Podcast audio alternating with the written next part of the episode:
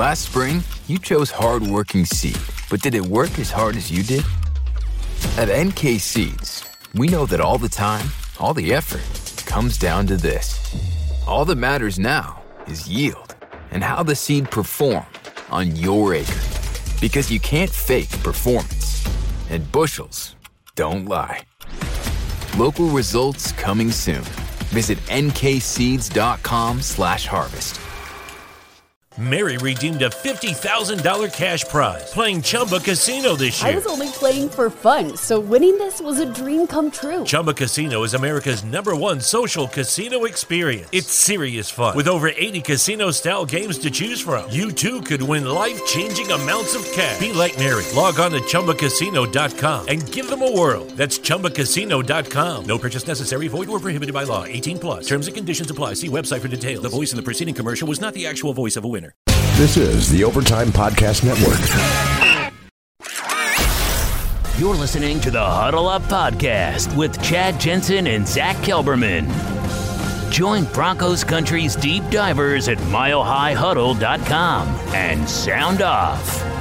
And now it's time to drop some knowledge. Welcome in, everybody, to another episode of the Huddle Up Podcast, presented as always by Mile High Huddle and 24 7 Sports, powered now by Overtime Media. I'm your host, Chad Jensen. With me, as always, is my partner in crime. He is your Denver Broncos reporter for 24 7 Sports. He is Zach Kelberman. Zach, the Super Bowl comes. It's this is the last time our listener uh, base is going to be able to kind of hear our thoughts and take or our expectations, our pick for the game.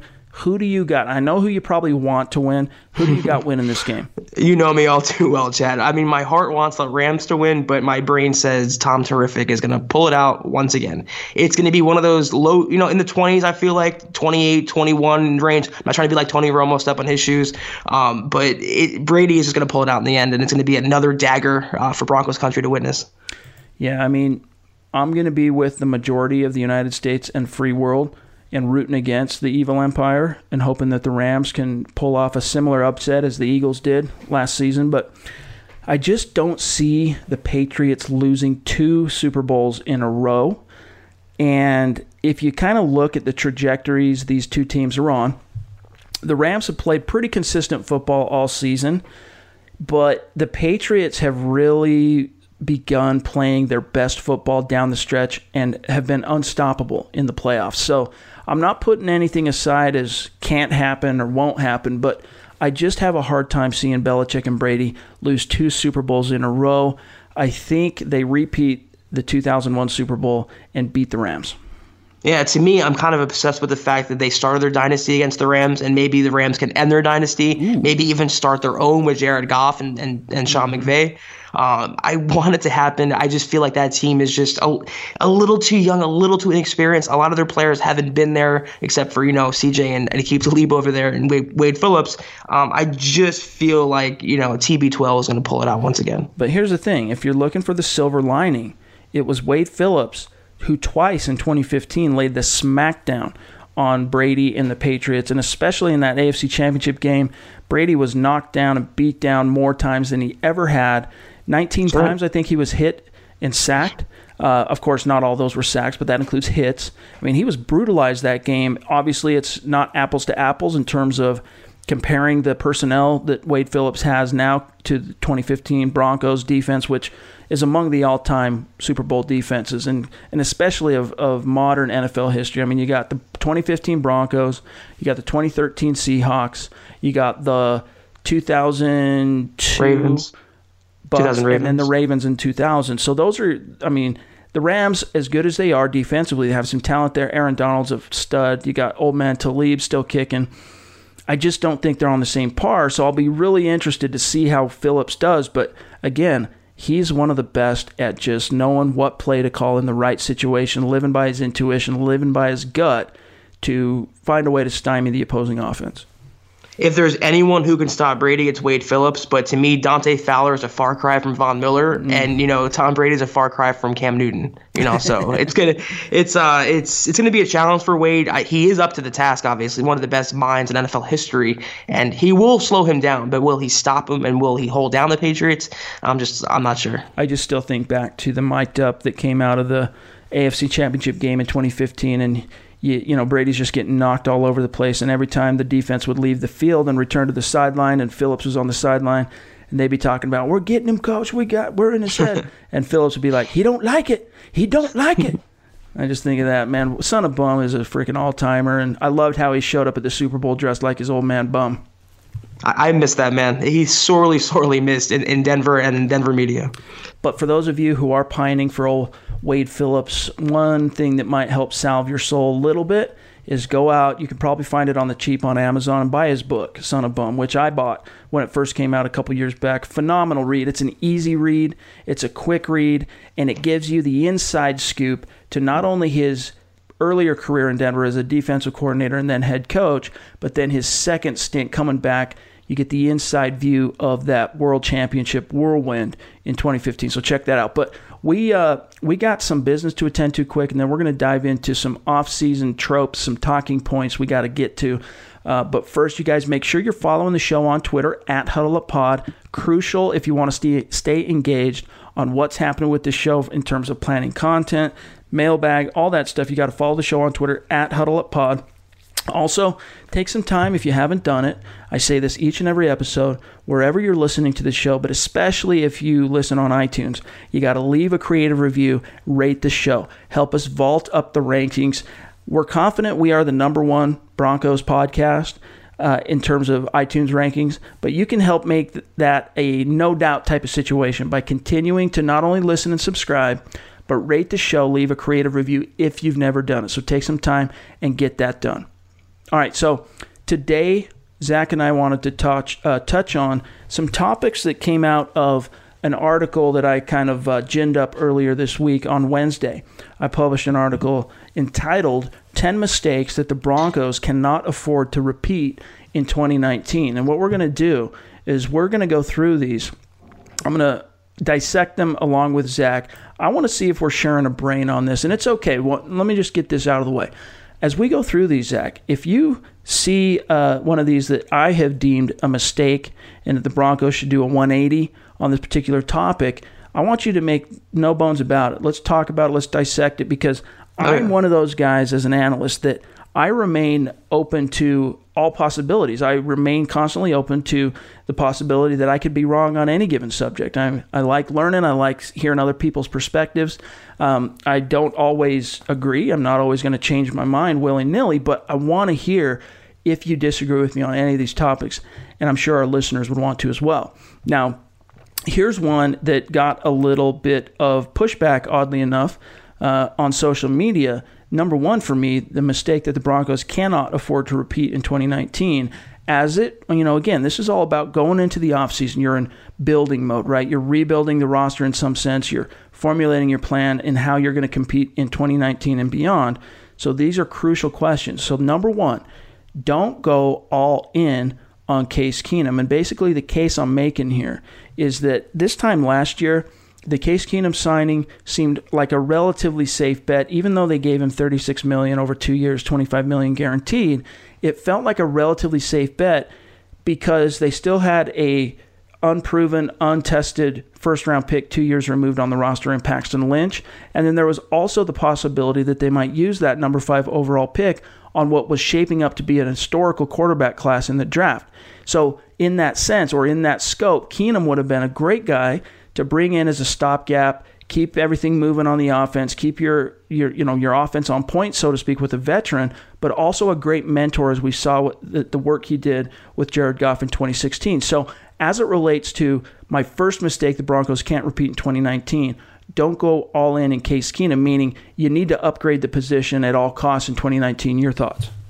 If by all in you mean just roll with him and don't draft or acquire anyone else, then Right. I agree with you. Yeah, they, they cannot do that. They have to at least have a young quarterback on the roster um, by the time the season starts. I would keep Keenum around as a stopgap, a band aid for one more year, just a, a hold the fort, a veteran mentor, anything. I would not throw a young rookie like Drew Lock in the fire right away, but I would also not hitch my wagon to Keenum suddenly blossoming into this franchise quarterback. So yeah, they cannot go all in. They have to have a young guy on the roster this year. And by virtue of that contract they gave Keenum last year, you know, they might not have a lot of choice in terms of moving on from him, but that doesn't preclude them from upgrading the position, especially as it relates to the NFL draft. So that kind of ties into the second one here, Zach, is the mistake the Broncos can't afford to repeat in 2019.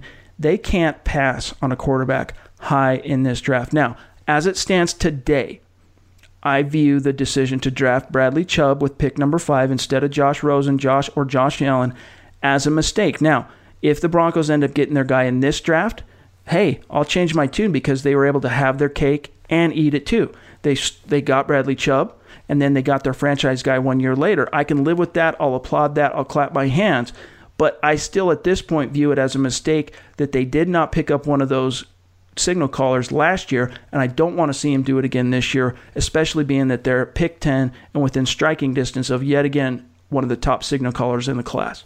I agree with you only if they fall in love with the guy and they're absolutely sure they can trust their scouting, they can trust their personnel department, and they know whoever they're going to draft is that franchise guy. I would not want the Broncos to draft a guy just for the sake of drafting him. So if they feel like in the first round, number 10 or whatever, if they trade up at Drew Lock and be their guy, then yeah, they shouldn't pass on him. But I would not just take a quarterback this year because they need one. If they feel uh, the 2020 or 2021 classes have a better quarterback, then I'd be okay with them waiting. Okay, that's fair. That's fair. And even if you know what, I I could not be completely disappointed if you know events conspire to where they're not able to get Drew Lock or Dwayne Haskins or even the kid Kyler Murray. They don't get one of those three, but somewhere you know rounds two through four, they get a, a guy whether it's Daniel Jones or maybe maybe I know Erick Trickel's going to swallow his freaking a frog right now but maybe even Will Grier a little bit farther down in the draft. If they got someone that had at least some semblance of franchise upside, and knowing that you're tied to Keenum in 2019 regardless, and you live to fight another day in 2020, it wouldn't be ideal to me, but I could at least live with it. Right. I mean, there's different ways of going about it, but like, like I said, I just I don't want them to, to draft a quarterback for the sake of drafting one, and Elway just to swing for the fences, you know, blind. He needs to do it calculated, like he found his head coach, and that is intense scouting and due diligence and finding the guy that you think can fit your team. He got it right with Vic, Vic Fangio, and he kind of ex- it shed that demon of hiring a bad head coach. Now he has to shed that demon of finding a franchise quarterback. If he thinks Lock is that guy, then I, I agree with you. Now, here's the third one, tied also to the quarterback position. The third mistake that the Broncos have made in the past that they can't afford to repeat in 2019 do not overpay another free agent quarterback. Now, Agreed. you know, it might sound like I'm talking out both sides of my mouth here because on one hand, I'm saying that when the Broncos signed Case Keenum, it wasn't the worst deal in the world because of the way things were shaping up. They had Paxton Lynch that they hadn't yet cut bait with. He'd only started four games as a Bronco. He's a first round pick. There was still a lot of unknown quantity there, and they held the fifth pick in the draft. But looking at it now in retrospect through the lens of history, it looks like a bad deal, right? Because now Case Keenum came in and played about as mediocre to sub mediocre as you could expect from a six year veteran, and they're still on the hook for another seven million this year. Which, as I wrote in the piece, it's seven million's not quite enough to you know completely eliminate the possibility of cutting Keenum, but it's enough to give the team pause in terms of being able to just outright cut him. You know, it limits their op- their options. So within that scope, you look at the at the franchise or uh, the free agent quarterback market. You got names like Nick Foles, who I understand how that's exciting to fans, and and I could even psych myself up to a Nick Foles. You got Joe Flacco, you got Ryan Tannehill, but to me, all those guys are basically the same thing as as Case Keenum. Now, two of them have a Super Bowl ring to boast, and that's a far cry from anything Keenum's achieved as a quarterback. But in terms of the level of quarterback they are, the caliber of quarterback, you know, they're basically all kind of either high tier two guys to to tier three guys, and Keenum being a tier three guy. They're all within that kind of zone right there, which to me just bolsters the whole idea that there is no such thing as a free agent franchise quarterback. So don't swallow the bait. Don't fall for the trap. Don't go down that road again. Look to the draft to solve your quarterback issues, both short and long term. Peyton Manning was the only exception for the Broncos. That's, that's what proves the rule. That's what that's proves pretty, the rule. That's pretty much it. Other than that, though, I 100,000% agree with you. Uh, not only that, I would take it a step further. Stay away from every single veteran quarterback in the cycle this offseason. Go get your young guy on the draft. If you don't think that young guy is there, then wait for the next year or the year after that. Don't overpay. No more band aids. No more veteran stopgaps. It's time for youth. It's time to build the right way. Now we shift gears a little bit.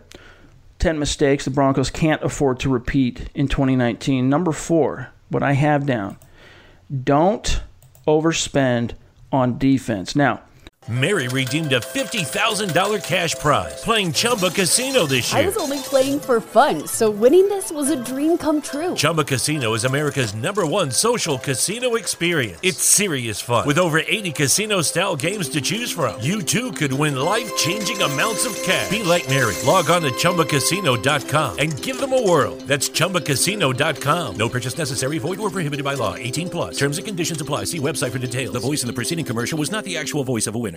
Wendy's new French toast sticks are so delicious, some are saying that they're better than their mom's breakfast. Excuse me. Did you just say Wendy's new French toast sticks are better than my breakfast? Mom, is that you? Answer the question. I said some people are saying that because they're so crispy on the outside and fluffy on the inside and perfect in every way. Uh huh.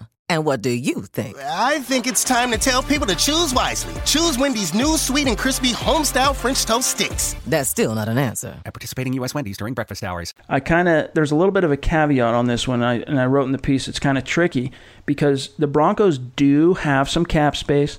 They do have some dollars to spend in 2019, and there's no question. You know, there are certain positions that make perfect sense for the Broncos to upgrade on this particular free agent market in particular. So I get that it's like Landon Collins, you take, for example. He's a guy who, you know, I could see the Broncos falling in love with if the Giants don't end up keeping him, going out and spending some serious coin to get him, or even our boy CJ Mosley, who we talked about yesterday. I would understand that, but I don't want the Broncos to overpay for anybody because at this point, every move that John Elway makes has to be the right one. And I just think at this point, the Broncos, there are ways and means because of Vic Fangio the Broncos finally have a free agent recruiting tool, especially as it relates to defensive players. So leverage that, utilize that. Find guys who have either played for him in the past, like the Chicago guys or people from San Francisco, even, and other studs. I mean, you saw the way that Von Miller was just wrapped at attention, seemed almost starstruck after the fact when he was meeting with Vic Fangio face to face, shaking hands, exchanging pleasantries. Like people respect Vic Fangio, and there are going to be free agents out there, Zach, who I think the Broncos can get at really good value because they want to come in and play for Fangio and, and get some of that that sizzle on their star. Yeah, I, I, agree with 90% of what you're saying. The fact the Broncos have a, a capable, competent coaching staff now, they, will be able to do more with less. They'll be able to get more out of more and really squeeze more uh, from the from the proverbial lemon. So yeah, I would not overspend. But the other 10% where I disagree is that by virtue of the free agent market, they're going to have to kind of open their checkbooks just a little bit. I mean, players are getting paid a ton of money nowadays. They're going to have to target um, the secondary, the defensive line, inside linebacker if they want to fill those needs in free agency, they're going to have to spend a little bit. But I'm with you. I would not overspend. I would rather get a mid tier guy who Fangio can feel comfortable coaching up and developing than blowing a, a ton of money on a high tier guy who's going to be impossible to work with. So I agree with what you're saying. Um, be smart, but be diligent, be aggressive, but don't be over aggressive. Uh, open your checkbook a little bit, just don't go crazy. All right that makes a lot of sense. And for what it's worth, of the 10 mistakes I don't want the Broncos to repeat as I was fleshing this out on Wednesday, this is the one that to me has some wiggle room because I can see an argument to be made to go out and spend some, some coin a la the 2014 Broncos free agent class that brought in Aqib Talib, TJ Ward, and Demarcus Ware on talents of Landon Collins caliber and, and CJ Mosley. So I, I can see how that could have a franchise not necessarily a franchise changing effect because without the quarterback, again, it's only going to get you so far. but I could see how an argument can be made. So one more, and then we're going to take a really quick break. Here's number five mistake the Broncos can't afford to repeat in 2019, but it is a crucial one, and I this is one I'll, I'll absolutely stick to my guns on. Do not target malcontent types. And in the piece, basically what I'm getting at here is the Broncos, and at the time it looked like a solid decision. Like, you know, the Washington Redskins had an untapped former second round talent safety in Sua Cravens who had retired, then come back, and they questioned where his heart was at. Meanwhile, you had a team like the Broncos just pounding on the door, interested in this kid who they were in, wanting to take in the draft when he came out. I think it was 2016. And so the stars kind of aligned perfectly for this to be a win win for both sides. But then Cravens arrived, and we started learning more about this kind of diva mentality that he had, kind of an immaturity, and not character concerns in the sense of off the field trouble where he's getting arrested or cold clocking women like our boy in Kansas City earlier this season, uh, Kareem Hunt, but rather just character concerns in terms of you know not contributing to the team from a from a buying in perspective, uh, just kind of that diva mentality. Now I think it cost the Broncos a little bit, set them back because you could tell when he finally got healthy and he was in all the meetings and he's on the practice field. Week nine, they put him in against the Texans. Two games, three games go by, and all of a sudden he disappears from the from the starting, not just the starting lineup, but the defense altogether. And what happened was the coaches started getting pieces of the puzzle on this guy. He wasn't paying attention in, in the meetings. He wasn't contributing. And so guys like Will Parks were completely bought in and giving it their all from week one and even before that, they're taking precedence. Those are the guys the coaches want on the field. And Shane Ray's another guy that I throw out as an example. And lastly, what I say here basically, Zach, is that I would, as talented as Cravens is, and there's no doubt he's a, a guy that has talent, and there's guys like this out there now the Broncos could be targeting. As much as he uh, that talent exists, I'd sacrifice a little of a player's talent like Cravens for the type of heart, the type of football mind, the type of motor of a guy like Isaac Yiadom. Yeah, to me, it, it, depends on the type of malcontent you're talking about. Like, I don't want Odell Beckham or Antonio Brown, but I wouldn't mind Landon Collins. So it just depends on the player. Um, but for the most part, with the culture change and a new locker room and, and Elway really shedding those divisive personalities and Aqib Talib and TJ Ward the past couple years, yeah, I agree with the premise of what you're saying that, yeah, the, the locker room needs to be solidified. They need team first guys, captains, uh, no me first, no diva in the locker room. So, yeah, I, I, I tend to agree with that. And it also applies to the draft because because you know you look at like Carlos Henderson as an example. You know he wasn't necessarily known as a as a high character risk in the pre-draft process, but the Broncos swung and missed, got it completely wrong. Whoever mm-hmm. put the scouting report together on Carlos Henderson completely missed out on all the character issues and, and football IQ issues and the prioritization of football and where that stood in his life. They they totally got that wrong but they rectified that. You could tell they turned the ship around last year in the quality of players they targeted in, in the draft. And so I'm hoping that was kind of a paradigm shift that transfers forward, not just in the draft, but free agent targets, possible trade targets, etc. Yeah, that's a great point that you make. They they went primarily a, a majority of their draft class year were team captains. I mean, uh, Josey Jewell being the um, the spotlight guy among them, the guy who represents and is the epitome of a leader of a team. So yeah, Elway, um, like I mentioned, the culture change in that locker room. He really does not like a lot of me first guys, divisive personalities, outgoing personalities. He wants to be that main voice surrounding the Broncos, and Hill has no problem. He has no problem moving on from anyone who kind of you know challenges that. So I don't want a malcontent. I don't want any disturbances in the locker room. I want year one to be a smooth transition for Vic Fangio. Okay, now we got five more to go, plus a really interesting question from the mailbag that we're going to answer at the end of this episode. But really quick, we're just going to take a break. This is the Overtime Podcast Network. All right, so number six t- mistake the Broncos can't afford to repeat in 2019. We're going to mow through these because we're getting a little bit long here, though. Is the Broncos can't cut the coaches out of the draft process. Now, I stipulate in the in the written piece that John Elway at different times in his front office career has leaned heavily on the advice of coaches as it relates to the draft. And a good example of that was Bill Kollar literally pounding the table for Adam Gotsis in round two, uh, which was a reach. They could have got Adam Gotsis later in the draft, they didn't have to spend a second round pick on Adam Gotsis, even though he's turned out to be a, a, good player for the Broncos. Another example is Gary Kubiak, who fell in love with Trevor Siemian. The Broncos drafted in the seventh round as kind of a flyer to placate Kubiak in 2015. And then they there's the extreme opposite, you know, uh, where the, the coaching staff had seemingly very little input on the players selected, especially in 2017, Vance Joseph's first year, which was almost a catastrophically woeful, just replete with bust draft class for the Broncos, with maybe the exception of Garett Bolles. They kind of brought, you know, weaved Joseph back into the, the pre draft process, gave him a little bit more of a say in 2018. He did have much more of a role in terms of that paradigm shift we talked about before the break, targeting seniors, targeting team captains, targeting high character players where football is high priority in their lives. Vance Joseph had a lot more to do with that from everything I've been told than Gary Kubiak because let's face it, it's not like Kubiak came out of left field all this. It wasn't Kubiak wasn't the new ingredient to that process, Zach. Kubiak right. was a part of the 2015 draft with Elway. He was part of the 2016 draft with Elway. Vance Joseph was the new ingredient in terms of catalyzing that paradigm shift, not Gary Kubiak. So Elway listened to his coach, and it paid dividends. And so what I'm saying here is the Broncos can't make that mistake of the past, ignoring their first-time head coach, thinking, you know what, you're new to the job. Let me kind of handle this. We'll get you on the other. No, they need to graft Vic Fangio in. They need to graft in Rick, uh, Rich Scangarello, especially too as it relates to the quarterback this time around. I don't think there's anyone who wants Elway to be the sole voice when drafting a quarterback or analyzing a quarterback or evaluating one. He needs everyone around him, every coach on that staff, from Fangio to Scangarello to Chris Kuper, the assistant offensive line coach. Everyone should have input. Everyone should have voice, and it should be a collective decision.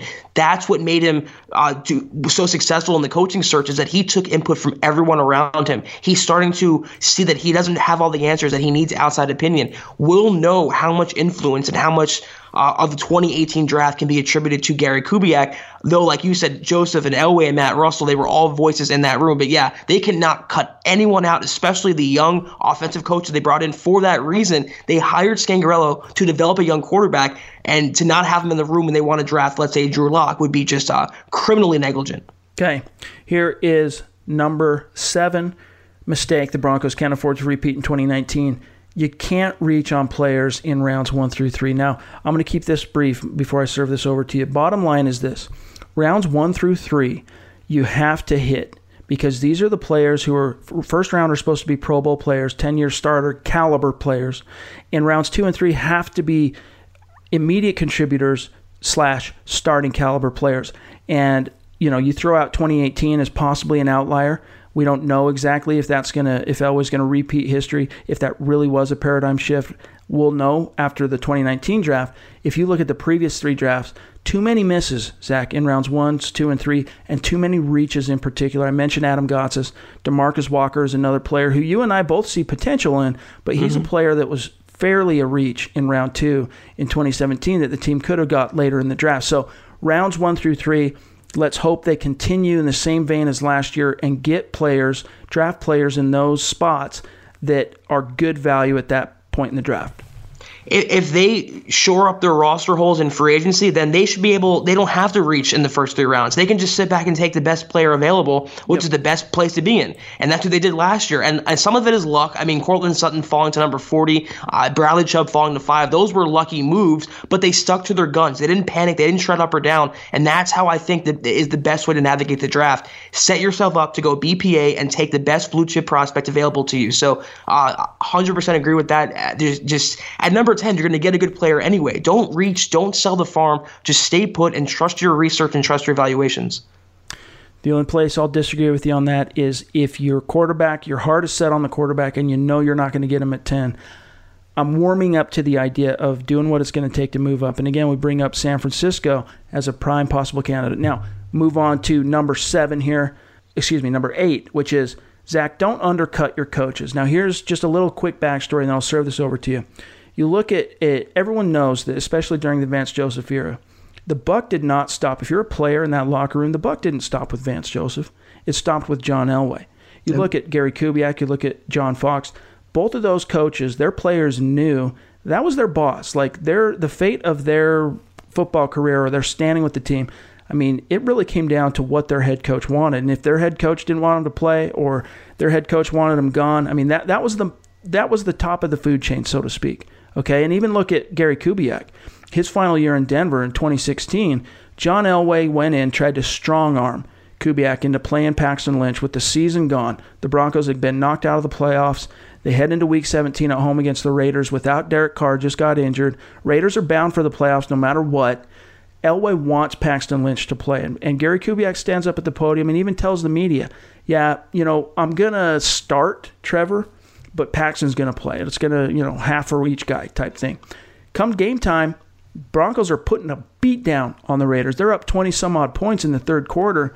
Kubiak sticks to his guns because that power dynamic wasn't the way it was with Vance Joseph. And the players saw that. They recognized that. Vance Joseph's power or his standing within the locker room, I mean, he was almost like a football eunuch as it relates to the type of power that Kubiak and, and Fox had. And so with Fangio, what I'm saying here, Zach, is don't undercut your coaches in the same way you did with Vance Joseph. I hope that's something that Elway learned from the Vance Joseph era, that regime, is that, you know what? You got to stand behind your coaches. You got to back off. You got to let them do their thing so that their posture within the locker room is the way it needs to be as, as a head coach. You nailed it, Chad. Football eunuch is the best way even I can put it. Um, you know, I'll be blunt in the fact that I don't think Elway respected Vance Joseph as a professional. I don't think, you know, he was a yes man, he was a puppet. Fangio though and Elway see eye to eye. They have a mutual understanding. So this time around, and like considering like I touched on before, Elway realizing that he made a mistake and realizing his flaws and his imperfections, I don't think he's going to do that this time. I think he's going to really seek genuine advice and and and genuine respect from Fangio and think it to be a mutual successful marriage. So undercutting, I don't think we'll worry about this time around. If there's anything that Elway learned, it's that eh, having a coach just entitled that you can run the team through is not the way to go about business. Okay, here's number nine. Don't ignore player strengths. As a mistake, you can't ignore the strengths of your players. Now, I'm just going to use a really obvious example, and then I'll serve this over to you because we're, we're running long. Last year, I mean, Case Keenum, even going into 2018, his previous two seasons as a quarterback in the NFL was among the top five rated quarterbacks in play action. And how often did we see Bill Musgrave utilizing and leaning on that talent to not only maximize the individual player's skill set, but to elevate his offense? No, he was in shotgun. The Broncos were running out of 11 personnel. Teams, even despite the fact that they had one of the most electric running backs in the league and were leading the amongst the NFL leaders in rushing, teams knew that you know, there was no play fakes there. They were not they weren't leveraging Case Keenum's skill set.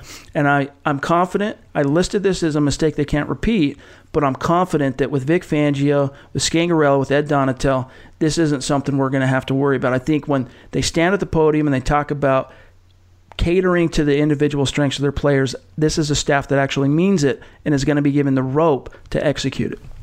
God, I hate when coaches, uh, you know, tailor the, the player to the scheme, not the scheme to the player. And that's exactly what Musgrave did last year with the play action, not maximizing Keenum as a pocket passer or at least a, a bootleg passer. The three wide receiver, empty backfield, the, the fourth down, the, the short yardage calls. Even on defense, the Broncos coaches, you know, playing Von Miller and Bradley Chubb in coverage, playing zone when they should have played man in the secondary. Coaching really can make or break a team and I harp on it a lot. And the one thing the Broncos did, which you nailed this, Chad, is they ignored their player strengths and they didn't maximize that. And that's what you saw was a six and ten record. I don't think we'll have a problem with that this time around. And for the same reasons that we just talked about, Elway knows his clock is running, his clock is ticking. He knows this team has to be turned around, and he cannot hire coaches that won't get the most out of their players. This is a talented roster. This is not a roster that should have won six games last year. They should have won more. Coaching was the difference. So if they just can put that ingredient into the recipe, they'll have a much better outcome. It's like Larry Fitzgerald told, I think it was Chris Harris Jr. after that Week Seven beatdown. Y'all are better than your record. Hundred percent. So I agree. Now, last one, then we're going to get to a very unique mailbag question. Number 10 mistake the Broncos can't afford to repeat in 2019. And this is one I kind of caveat to that, uh, you know, traditionally, Elway's done a pretty dang good job of, of holding on to homegrown foundational roster pieces, but the Broncos can't let foundational pieces walk. And the reason this is crucial this time is because you could argue that the Broncos have two hitting free agency this year. Number one, no, no doubt, in Matt Paradis, you can even throw Heuerman in as a as a homegrown guy, a third round pick, a high round investment as a homegrown guy that I don't want him to let walk unless you know his asking price. He goes out on the market and Heuerman finds some team willing to pay him ten million a year or something. Okay, let him walk type deal. But Paradis in particular, Zach, is a guy that the Broncos. I really think they are going to make a mistake. It's like you said, you got to give the man his due, take care of him. He's been an Iron Man for you, but it also sends a message to your locker room, Zach, that look, you come in, you buy in, you put in the hard work, you be a professional, you show up, and we're going to take care of you. I mean, it's going to take care of itself. You put in the work, you do what you're supposed to do, you become a foundational piece. It's going to pay off. And young players see that in the locker room, young draft picks, rookies, etc. It's a motivator for the young players on the roster.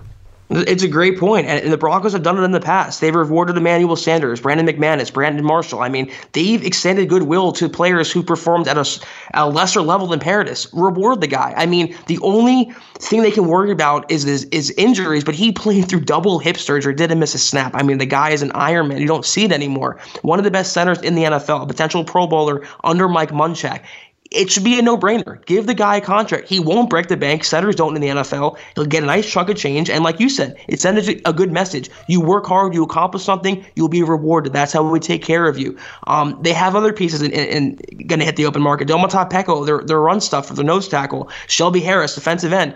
They have to secure the pieces they should and, and let the pieces walk like Bradley Roby they should, they should let walk Shane Ray. But to me it's more than just keeping a roster together. To me it's a lot of goodwill. And for the, the thing you said it sends the right message. And with all these negative storylines around the Broncos with their ownership and their naming rights and their coaching staff they need some positive publicity and rewarding one of the best players in the game. Yep. to me is a good way to go about it Absolutely. So those are the 10 mistakes you guys Broncos can't afford to repeat in this 2019 offseason. I'm hoping they, they take heed. There's only a couple of points of, of uh, disagreement between Zach and I on this. So from like a 98th percentile, we're sharing a brain. So let's hope the Broncos have That's their wits about them. Yeah, I would say so uh, as they enter the offseason. Now, before we get out of here, one interesting question I received on Twitter today, and I'm interested to hear your answer to this. I'll answer after you, but your your situation is a little bit more unique, I think, than a lot of people who cover the team, including Denver-born people who are working at the Denver Post or Nine News.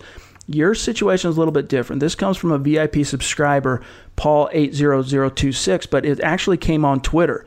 His question was that, you know, hey, I just started listening to the Nick and Carl's podcast, and on this last episode, they asked uh, Joe Goodberry, I think it was, how he became a Cincinnati Bengals fan living in Buffalo. His question, Paul, is I'd love a podcast on how you guys became Broncos fans if you ever have time. Now, again, you guys are going to find out here. Zach's kind of trajectory to Denver is a little bit more unique than a lot of guys. So why don't you tell the fans how you ended up covering this team?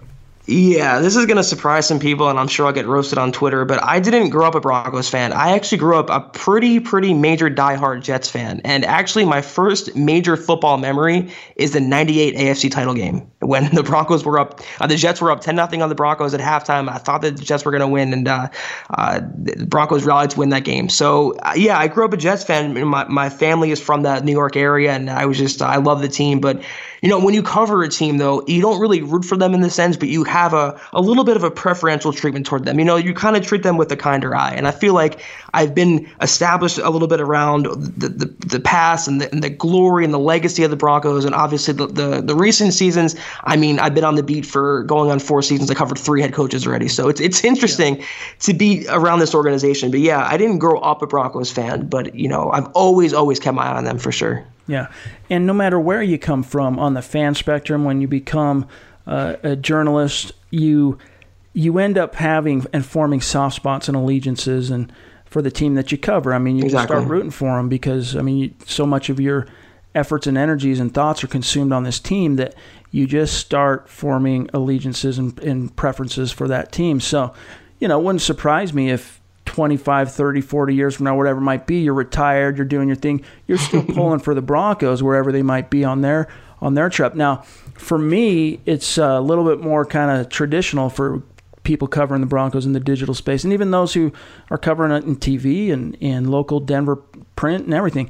I grew up a Broncos fan. I was conditioned, I was brainwashed by my father to be a Broncos fan, and you know, my earliest memory, in fact, Zach and I were kind of talking about this yesterday, but uh, my earliest memory as a Broncos fan was the uh, 86 AFC Championship game, I believe it was, in which the Bronc that was the drive for John Elway.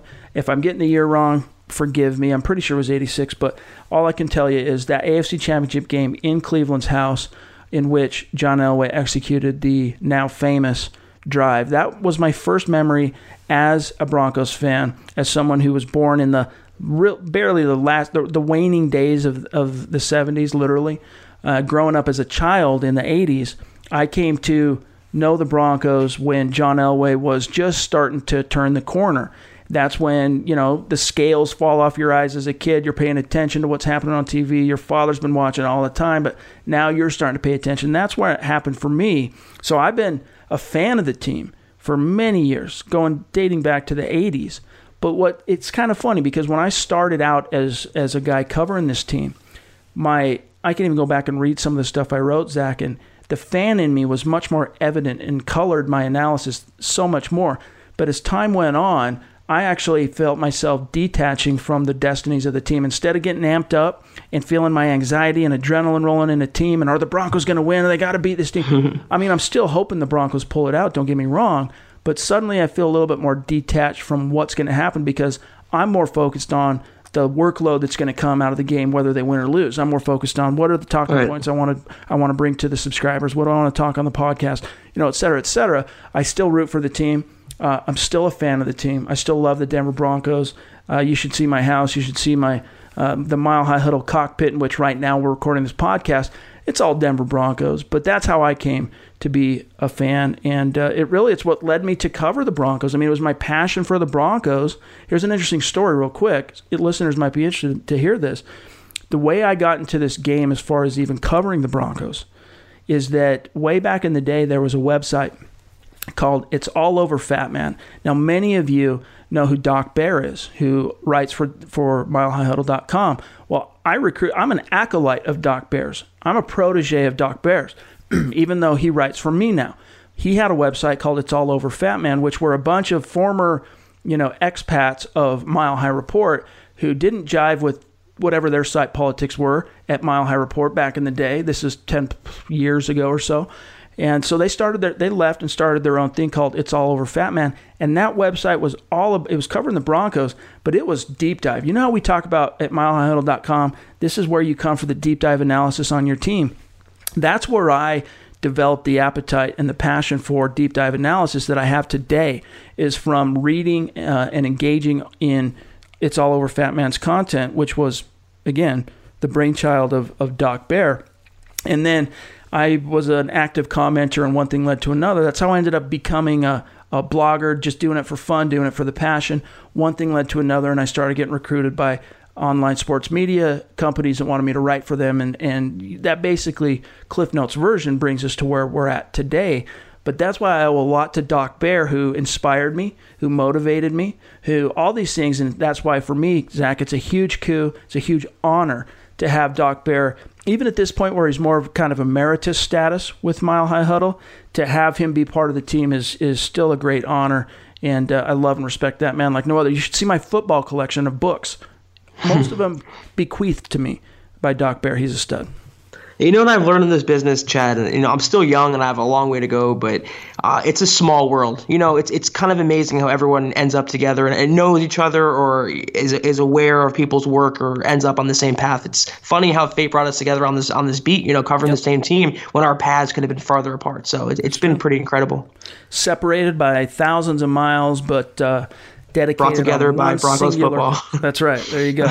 but uh, that's going to do it for today's episode of the Huddle Up podcast check for tomorrow's episode of Building the Broncos. They'll be back covering draft oriented stuff. So, you know, stay tuned for that. You can find Zach on Twitter at Kelberman24 7, myself at Chad and Jensen. Make sure you're following the podcast account at Huddle Up Pod on Twitter as well to stay engaged, get in on the mailbag questions, etc. And as always, make sure you're subscribing and do not forget to leave a creative review and rate the show. Zach and I will be back in the saddle for with a fresh episode for you on Monday. So we'll see what happens with the Super Bowl, Zach. But in the meantime, we can just kick back and, and be spectators and root for the evil empire to fall once more.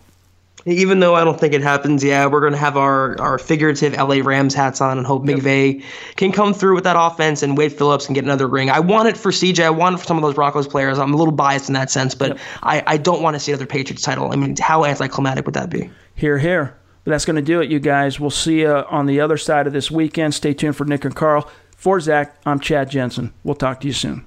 You've been listening to the Huddle Up Podcast. Join Broncos Country's deep divers at milehighhuddle.com to keep the conversation going.